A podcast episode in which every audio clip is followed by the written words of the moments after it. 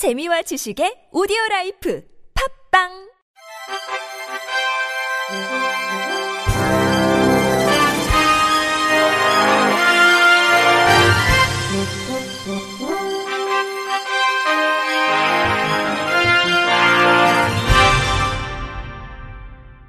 청취자 여러분 안녕하십니까? 11월 26일 화요일 KBS 뉴스입니다. 한국판 헬렌 켈러법이라 불리는 시청각 장애인 지원 법안이 국회 본회의를 통과했습니다. 시청각 장애인을 위한 법이 만들어진 건 우리나라 헌정사상 처음 있는 일인데요. 법안의 구체적인 내용과 함께 앞으로 어떤 부분이 달라지게 되는지 구티비 뉴스 윤인경 기자가 알려드립니다.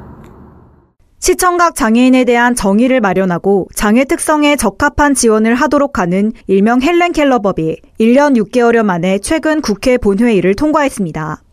시청각 장애인을 언급한 법안이 만들어진 건 우리나라 헌정사상 처음 있는 일입니다. 시각장애인만을 대상으로 했던 기존 법에 시청각 장애인의 정보 접근권과 의사소통 지원, 전담기관을 설치하도록 개정한 것이 이번 법안의 주요 골자입니다. 시청각 장애인의 경우 다른 사람의 도움 없이는 일상생활에서 이동과 의사소통, 정보 접근이 사실상 불가능하기 때문입니다. 정형석 미랄복지재단 대표. 시청각 중복 장애인에 대한 뭐 다양한 서비스가 있을 수 있는데 이 서비스를 전담하는 기관이 이제 지용 기관이 생기니까 아, 앞으로 이제 어, 좀 변화가 생길 거다 이렇게 기대를 하고 있고요. 이제 촉수와 통역자라든지 또 촉점자 통역자라든지 이런 전문 인력을 어, 양성해야 되는데 이런 전문 인력을 양성한다 이런 내용이 들어가서 하지만 시청각 장애인을 별도의 장애 유형으로 인정해달란 내용은 반영되지 않았습니다. 아직까지 시청각 장애인은 장애인복지법상 15개 장애 유형 가운데 어디에도 해당되지 않습니다.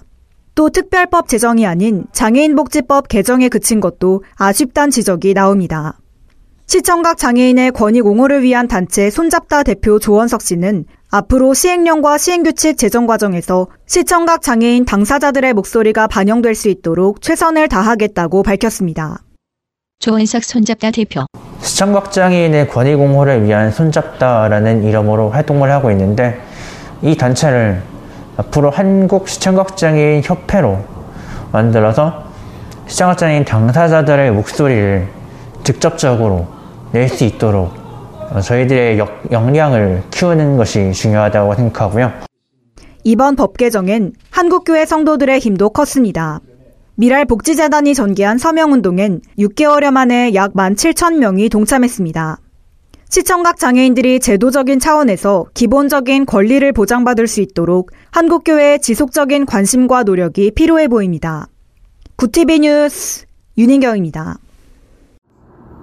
국선 변호인을 도입하는 적용 대상과 범위를 체포된 모든 피의자로 확대해야 한다는 국가인권위원회 판단이 나왔습니다. 인권위는 국선 변호인 제도 적용 대상과 범위를 체포된 모든 피의자로 하되 미성년자와 정신적 장애인, 시각, 청각 장애인 등 사회적 약자는 체포 여부와 관련 없이 제도를 적용하도록 국회의장과 법무부 장관의 형사소송법 일부 개정 법률안과 법률구조법 일부 개정 법률안에 반영하는 것이 바람직하다는 의견을 표명했다고 밝혔습니다. 현재 법무부는 관련 법률 개정안에서 피의자 단계의 국선 변호인의 조력을 받을 수 있는 대상과 범위를 미성년자, 농아, 심신장애의 의심이 있는 자와 사형, 무기 또는 단기 3년 이상의 징역이나 금고에 해당하는 사건으로 체포된 피의자 등 일부 체포된 피의자로 제한하고 있습니다.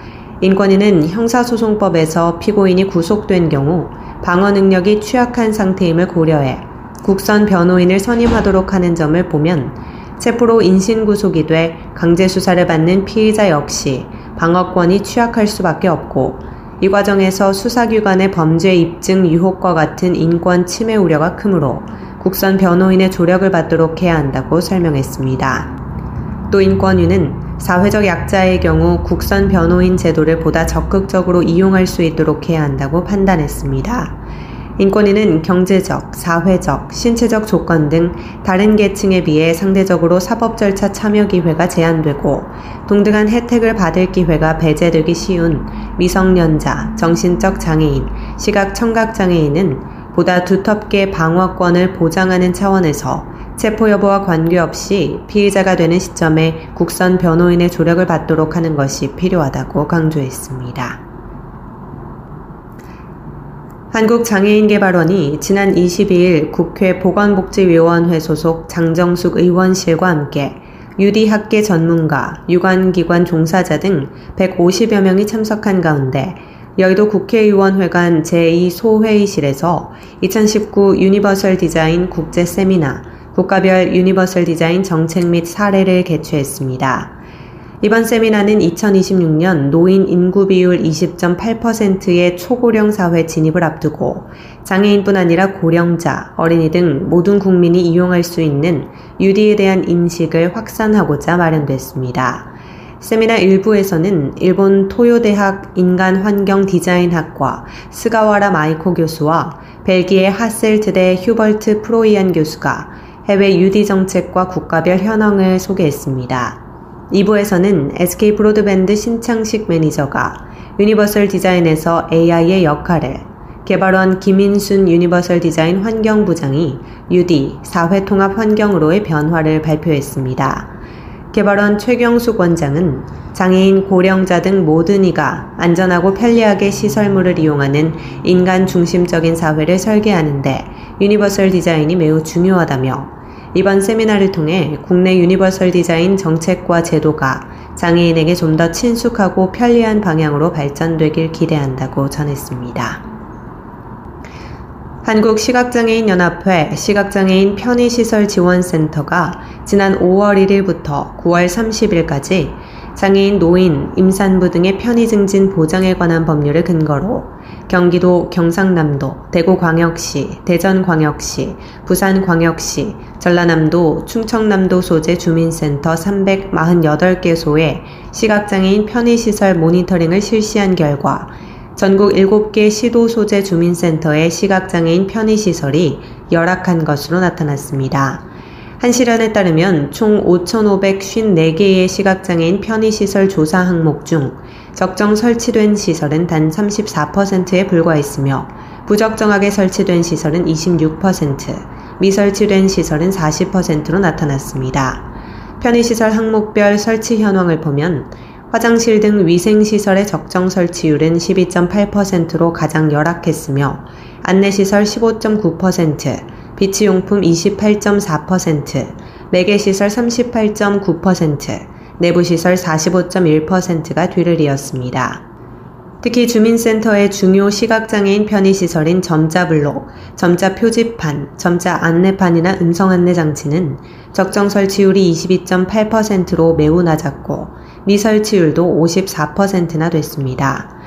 7개 시도별 시각장애인 편의시설 적정 설치율은 충청남도 소재 주민센터의 적정 설치율이 28.4%로 가장 낮았고 미설치율은 대구광역시가 46%로 가장 높았으며 부적정 설치율은 경기도 소재 주민센터가 39.1%로 가장 높게 조사됐습니다. 한시련은 매년 모니터링을 하고 있음에도 적정 설치율은 크게 개선되지 않고 있다며 지자체와 시설 운영기관의 작은 관심과 예산의 작은 투자만으로도 시각장애인 삶에 큰 변화를 도모할 수 있고 사회 구성원들의 인식 개선을 위해서라도 지원과 노력이 선행돼야 한다고 지적했습니다. 한국시각장애인연합회 시각장애인 편의시설 지원센터가 지난 4월 10일부터 6월 3일까지 약 2개월간 서울시 강서도로 사업소 관할 교차로 475개소 총 1818개의 횡단보도 점자블록, 자동차 진입 억제용 말뚝 등을 현장 조사한 결과 시각장애인의 보행 환경이 위험한 것으로 나타났습니다. 점자 블록의 경우 부적정하게 설치된 곳이 93%에 달했고 횡단보도에 설치된 자동차 진입 억제용 말뚝의 경우 93.6%가 부적정하게 설치된 것으로 나타났습니다. 또 장애물이 있는 횡단보도가 35.7%나 됐고 음향 신호기 버튼 전면에 점형 블록이 설치된 곳은 1.2%, 말뚝 전면에 설치된 점형 블록은 20.8%에 불과했습니다. 한시련 관계자는 횡단보도의 보행 환경은 시각장애인의 생명과 직결된 것으로 횡단보도 이동 편의 및 안전을 보장하기 위해서는 지자체와 시설 운영기관의 보다 적극적인 대처가 필요하다며 조사 결과를 토대로 부적정하게 설치된 곳의 개선을 서울시에 요청할 예정이라고 말했습니다. 한화그룹은 시각장애인들을 위한 점자 달력 4만 부를 제작해 무료로 배포한다고 밝혔습니다. 이번에 제작된 달력은 한화그룹 사회봉사단 홈페이지와 한화 점자 달력 사무국을 통해 사전 신청한 300여 개 시각장애인 관련 기관과 단체 및 개인들에게 12월까지 순차적으로 전달될 예정입니다. 한화그룹 관계자는 공모전을 통해 시각장애인들이 세상에 전하고 싶은 희망 메시지 12개를 선정하고 이를 각각 12달 달력의 글과 점자로 표현했다고 말했습니다. 한편 차별 없는 문화를 전파하고 시각장애인들에게 새해를 맞이하는 기쁨을 누릴 수 있도록 하기 위해 기획된 한화 점자 달력은 2000년부터 시작해 올해로 20년째 이어지고 있는 한화그룹의 대표 사회공헌 활동으로 현재까지 누적 발행 부수는 약 76만 부입니다. 끝으로 날씨입니다. 내일은 전국적으로 구름이 많다가 낮부터 차차 맑아지겠습니다. 강원 영동과 경상 동해안 지역은 오후부터 차차 흐려지겠습니다.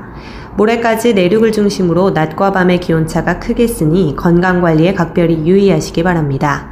내일 아침 최저 기온은 마이너스 2도에서 10도, 낮 최고 기온은 7도에서 14도가 되겠습니다. 바다의 물결은 서해 앞바다 0.5에서 2m, 남해 앞바다 0.5에서 1.5m, 동해 앞바다 0.5에서 4m로 일겠습니다. 이상으로 11월 26일 화요일 KBS 뉴스를 마칩니다. 지금까지 제작의 류창동, 진행의 조소혜였습니다. 고맙습니다. KBIC